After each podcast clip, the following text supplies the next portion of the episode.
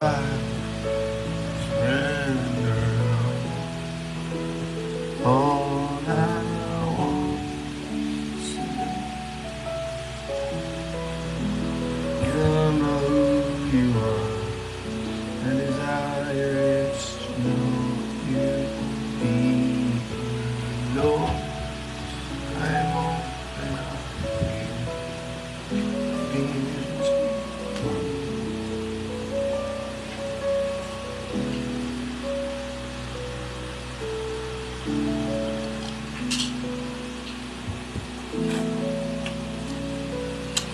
Good morning, good morning, good morning. Blessed Thursday to each and every one of us. This is Pastor Allen and welcome to this devotional series called Word of the Day. Today is the 16th of March 2023 and a beautiful Thursday or Huwebes to each and every one of us. Good morning to my beautiful mother-in-law, Inay Diosa. Magandang umaga. Good morning, Kat. Magandang umaga sa iyo. Magandang umaga, Brother Winston. Good morning, Ate Lina. Magandang umaga sa iyo, Ate Nancy. Indeed, blessed and good morning para sa atin, Brother Winston. Good morning, Tita Marites. Magandang umaga sa iyo. Pagpalain ka. And if you are with Maricar, hello there, Maricar. Magandang umaga po sa ating lahat. Akalain niyo on Thursday, agad tomorrow, Friday, and then Natapos na naman po ang isang linggo.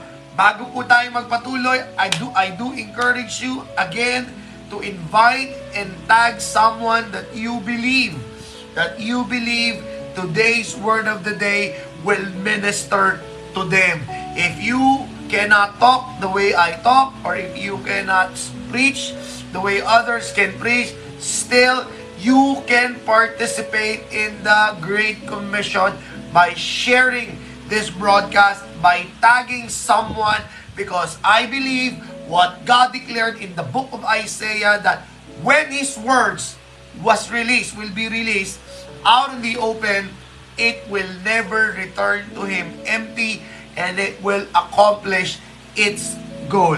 Kaya, tag someone, invite someone, and let them hear the Word of God. Good morning to you, Ate Nini. Magandang umaga. Dalangin ko lahat ng lakad mo ngayon ay mangging matagumpay.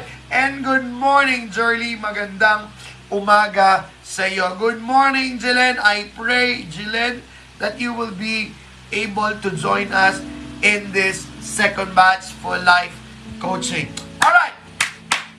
On this beautiful Thursday morning, let us hear the declaration that you and I will embrace, that you and I will claim for each and every one of us. In the book of Psalm chapter 16 verse 6, David, the man after God's own heart, declared this to his readers, to his people, and even to us. David declared, Psalm 16, 6, The boundary lines have fallen for me in pleasant places.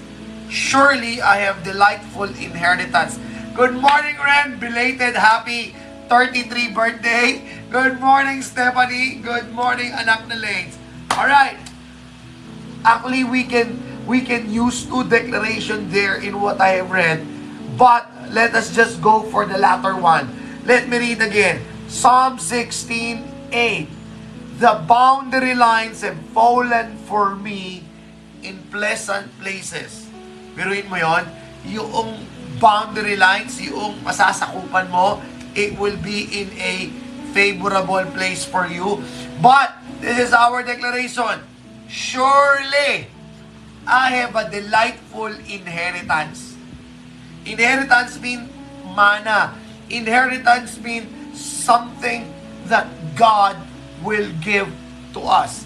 Good morning, Brother Philip you who are listening right now, at this very moment, claim that declaration. Type it down there. Immortalize it. Let the spiritual realm hear about it. Type it. Surely I have a delightful inheritance. Surely I have a delightful inheritance. Type it down there, brothers and sisters, because I believe, I am certain, I am confident that you and I, the boundary lines will fall into our pleasant places and God will give us a delightful inheritance. In Tagalog, meron tayong mamanahin sa Panginoon. And don't you worry, don't you worry, you will enjoy that inheritance because the same thing David said, I remain confident on this, that I will see and taste the goodness of the Lord in the land of the living. So that inheritance that I'm talking about, mararanasan natin kapatid. Come on, type it down there. Good morning, Pastor Jonalyn. Good morning, Ate Grace. Type it down there. Surely I have a delightful inheritance. Amen to that.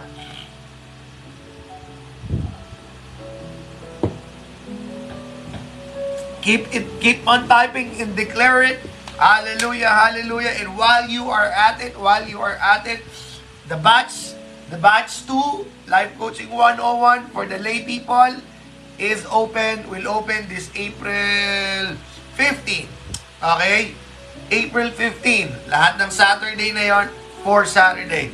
You might want to join because this will greatly help you and it will greatly help you in helping others. Alright, and then of course, for the pastors and deaconesses, join the batch 3. Yung iba po rito, dito, they are from the previous batch. So, send someone that you know that makakatulong doon. And of course, if you want personally for yourself, join us. Sabi ni Luke, ang aking estudyante, Hello Luke, surely I am a delightful inheritance. Surely I have a delightful inheritance. Amen to that. Ate Grace, Amen to that, Brother Philip. Amen to that, Kuya Arman. Good morning, Eileen, and good morning, Kuya Arman. All right. Let us pray. Father, thank you. We are confident that you have an inheritance for us. And Lord, that inheritance will guarantee bring delight in our hearts because that is what David declared. Surely, I have a delightful inheritance. Thank you, Lord Jesus Christ, because you are true to your promise, you are true to your word, and thank you. We're about to enjoy that delightful inheritance that comes from you alone. In Jesus, in Jesus, in Jesus' mighty powerful name. Amen. All right. Our word for the day in this word of the day Thursday is about chance. All right? Chance. C-A-H-N-C-E. Our God, our God is the God of chance. If there is one thing, God is generous in a lot of things. He's generous in a lot of things. But there is this one thing that He is very generous at, and that is the word chance. Good morning, Tito Jupiter Rodriguez. Ayan, binati kita. Sabi niya kasi kahapon, di mo ako binati. Good morning, Brother Jupiter. Good morning, Danica, and good morning, Manang Marina. As I was saying, if there, God is generous in a lot of things, but He is extra generous when it comes to chance. Now I know, I know you have an idea what chance means. I know you have an idea what is chance to you. Whatever it is that you're thinking, you are right. Whatever it is that you are that you have thought of, you are correct. Pagka, pagka sinasabi ni Andres, pag tama yung sagot, correct. You are correct. But, it is not complete. Ulitin ko. If you have an idea what chance is, whatever it is that you're thinking regarding that word chance, whatever it is that you've thought of regarding chance, you are correct. But it is not complete. I bet, I bet, I bet, the chance that you have in mind is about forgiveness. Tama yun. Walang problema.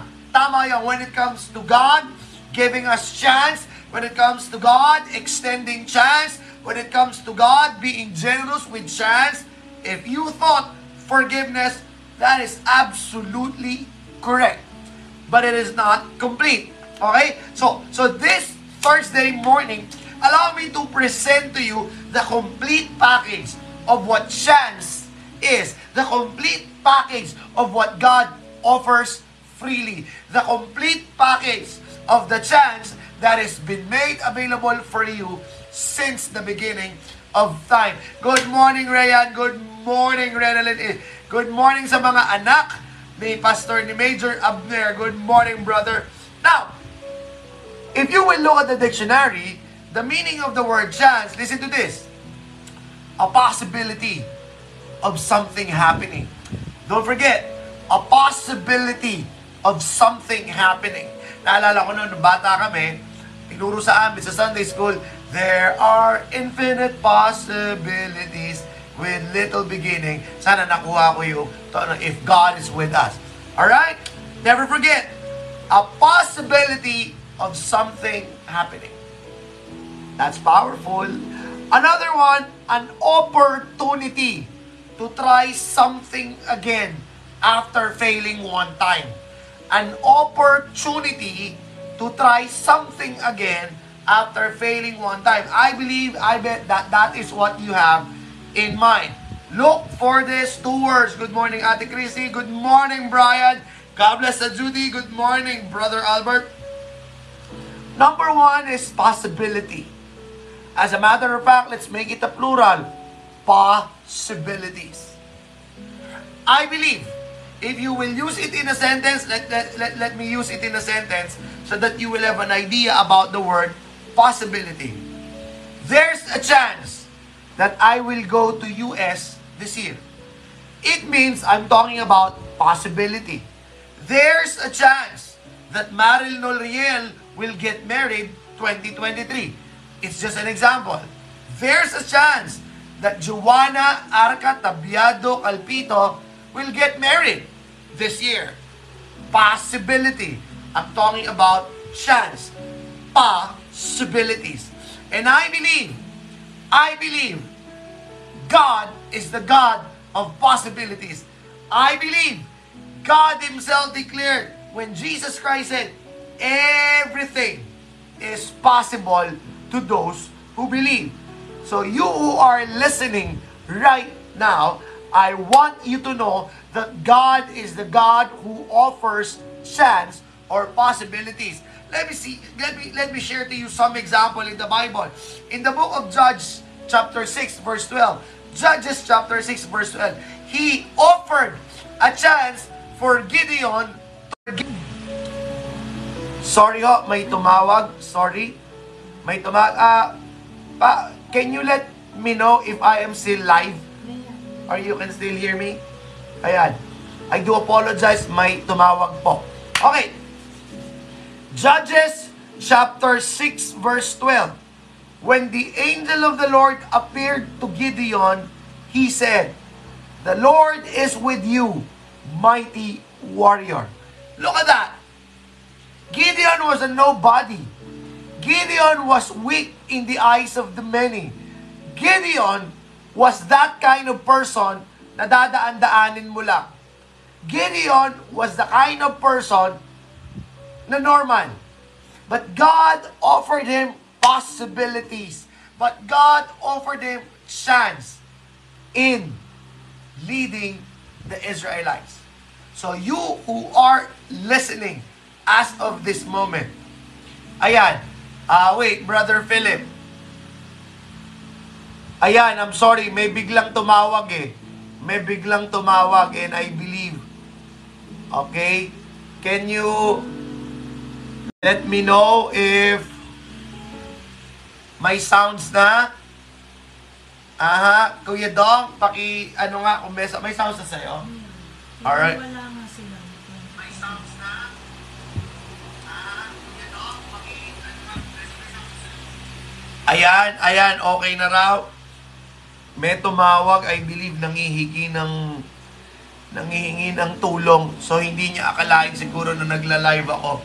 Okay, okay, okay. Ayan, thank you, thank you, thank you for letting me know that it's already okay. Now, chance, possibilities. Another one, another proof that God is offering possibilities to each and every one of us. Remember Mary and Elizabeth? Remember when God offered Mary the possibilities of becoming the mother of Jesus Christ? Remember God when He offered through the angel Elizabeth the possibility of becoming the mother of John the Baptist, the one that will prepare the way for the Lord? That is a clear example of chance. And you who are listening right now, if you believe that you are ready for that possibilities, if you believe that you are ready for the chance that God offers, type it down there in the comment section. I'm ready, my Lord. I'm ready. Type it down there. I am ready. I'm ready. Another one. Kanina, di ba sabi ko, whatever it is that you had in your mind, that you've thought of, that's correct. And I believe na wala raw ulit. And I believe, check mo nga,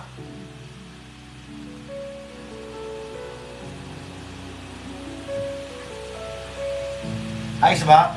O ano?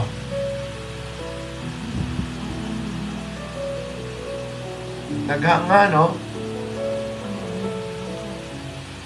Sige, let's wait, let's wait. Ah, ayan, ayan, ayan, ayan. Pasensya na kayo, no? May tumawag eh. Okay? Ayan, ayan, ayan. Okay. So again, if you are ready for that possibility, type it down there. I am ready. All right. Another, another thing. It means the word opportunity or never forget, try again. Try again. Di ba kanina sabi ko sa inyo, kung ano man yung nasa isip nyo, yun yun. And this is trying again. God is the God of another chance. God is another God is the God of another opportunity for you to do something again that you failed at. God is giving you another chance to do it again. God is the God of another chance. If you committed a blunder, lahat tayo nagkakamali. Lahat tayo nagkakaroon ng mga pagkakataon sa buhay natin na pinagsisisihan natin. But God is telling you, hey my boy, hey my child, I am giving you another chance. Let me show you a powerful proof about that. In the book of Judges, chapter 16, verse 22. This is a sad story of a guy named Samson. Sabi ni Samson, Judges 16 verse 22. But the hair, yung buhok, but the hair on his head began to grow again after it had been shaved.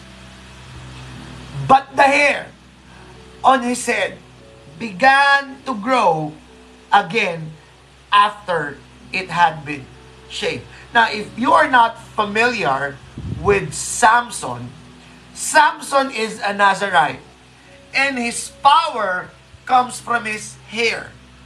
Now, don't ask me why God chose that way. That is God's thinking. That is why since birth, God asked the mother, wag na wag mong puputulin yung buhok ni Samson. And you know what happened to Samson? He committed a lot of blunder. He committed a lot of mistakes. He committed a lot of things that is not aligned with who he is, of who he called, of who God called him to be. And then one day, the glory of the Lord departed from him. Naakit yung buhok niya, nakalbo, kasi niloko siya ni Delilah. And Samson, well, this is part of my, this is part of my message this coming Sunday. Samson got captured by the Philistine, and he was living in despair. But little did he know in that book that I read, Judges 16:22, but the hair on his head began to grow, and he didn't even notice it. He did not even notice that God is already gave him another chance. And you who are listening right now, yes, you commit a mistake. Who in the world doesn't not, does not commit a mistake? Yes, matindi yung ginawa mong pagkakasala and even yourself, you cannot forgive. That's normal. But I tell you right now, despite and in spite of what you've done, what you've said, what you've thought of, God can forgive you. That is the power of the cross. The cross is the picture of try again. The cross is the picture of forgiveness. The cross is the picture of chance. And Samson was not aware that God is giving him another chance. Try again. What is it that he will try again? To fight for the people of Israel. To fight against the enemy of God, and that is the Philistines during that time. He did not even notice that the hair that has been shaved began to grow. And you who are listening right now, besides from the possibilities that God provides, that God presents, He also provides for you an opportunity to try again. You did not, it did not work out with the past relationship. Try again. You committed a mistake. God is telling you, you are forgiven. Forgive yourself. And you're not, the, the, the funny thing, hindi mo napapansin, ibinibigay na sa'yo ng Panginoon yung kapatawaran na hiningi mo. You know why? Because you are too busy punishing yourself. You are too busy hating yourself. The irony, God is not punishing you. He has the right to punish you, but He's not doing it. He is disciplining you, but not punishing you. You cannot notice that that chance is already available because you are too occupied in hating yourself and in not forgiving yourself. Today, God is telling you, try again. Try again. That is chance. Another example, if you are not familiar with what happened with Peter, this coming Holy Week, pag-uusapan ng pag-uusapan yon, yung pagka kanulo ni Peter kay Jesus. But Jesus forgave him. Forgave Peter. He offers Peter another chance. Try again, Peter. And that is why when Peter got that opportunity during the time of Pentecost, tanghaling tapat, nag-sermon si Peter. During the time of that, he was arrested. He did not disregard or deny Jesus again. Why? He believed it cost Jesus his dear life just to provide us that chance. And so are you, my dear brothers and sisters in Christ. Today, never forget, chance. Good news. The good news is, in the book of Ecclesiastes 9.11, Solomon, notice this, I have seen something else under the sun. The race is not to the swift or the battle to the strong, which most of the time sa atin, para sa atin, ang nananalo ay yung mabibilis at ang nananalo yung malalakas. May nanotice siya, sabi niya, no, no, no, no, no. The race not to the swift or the battle to the strong, nor does food comes to the wise or wealth to the brilliant or favor to the learned. In short, he debunked it all. No. But time and chance happen to them all. But time and chance happens to them all. What is the meaning of that? God gives time and chance to each and every one of us. No requirements. The require kahit yung mga masasama, He gives time. Kahit yung mga hindi naniniwala sa Kanya, He gives time. He gives chance. Ano ka pa kaya? But the reason why I ended in that verse, because God wants you to know, Maisie, Irene, Judy, Angeli, Josa, Winston, Luke, Nini, Christy, Lay, Brian, Marites, Winston, Cesar, Dorcas, Jupiter. I'm offering you possibilities and I'm offering you opportunity to try again. Among the two, what do you need right now? Are you in need of God's possibilities? Are you in need of God's forgiveness so that you would be able to have another shot to try again? Whatever it is that you fail to do, whatever it is that somehow you got shorted and you're not able to do it. Anong kailangan mo? Possibilities or try again? Type it down there. Come on. Type it down there before we pray. Hello, Andres. Come here, come here. Come here, come here. Someone. Someone. Come on, come on, come on, come on, come on. Come on, say, good morning. Good morning. Oh, say, say, what? Show them your drawing. Oh, hello, say, hello, Tita Susan. Hello. Ano? Hey, hello, Tita Susan. Hello, Tito Susan. Hello, Nona Josa. Nona Josa is there. Hello, Lola Rosa. Eh, hel eh, hello, Tita Irene. Hello. Hello, Tita Irene. Okay, sali. Sali naman. Yan. Okay, sabi ni Ate Judy, both. At Tita Martes, ako ba yung hello pogi mo o si Andres? The playlist cake is just shade.